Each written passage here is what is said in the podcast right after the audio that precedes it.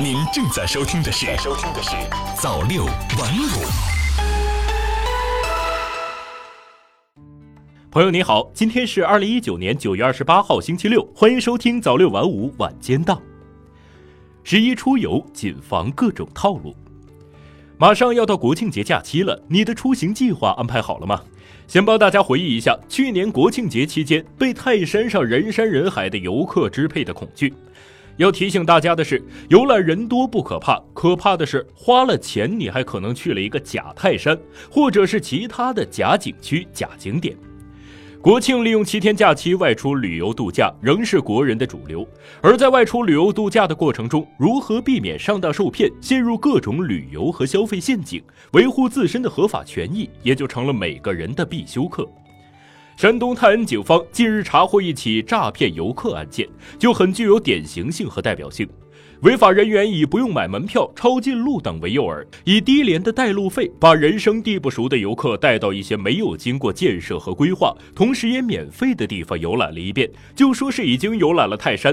游客直到被送回了宾馆，才发现自己应该是上当受骗了。还有一种情况，则是一些景区附近的居民依靠自己对地形熟悉的特点，收取比景区正规门票少很多的费用，然后带领游客逃票进入景区。对于第一种情况，游客花钱游览的地方根本就不是正规的景区景点，只能说游览了假景区、假景点，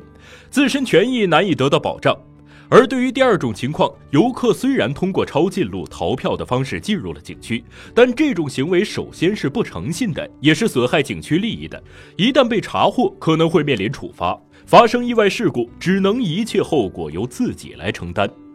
要想在国庆出游期间避免掉进陷阱、落入套路，除了需要我们事先做好一些旅游攻略，最关键的还是不要有贪图便宜或者省事儿的心理，要通过正规的途径购买门票，通过正当的渠道游览景区景点。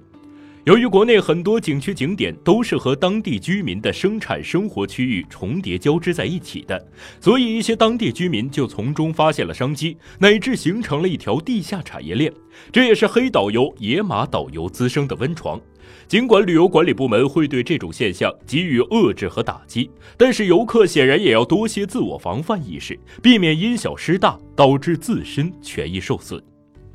感谢您收听早六晚五晚间档，我是瑞东，我们明天再见。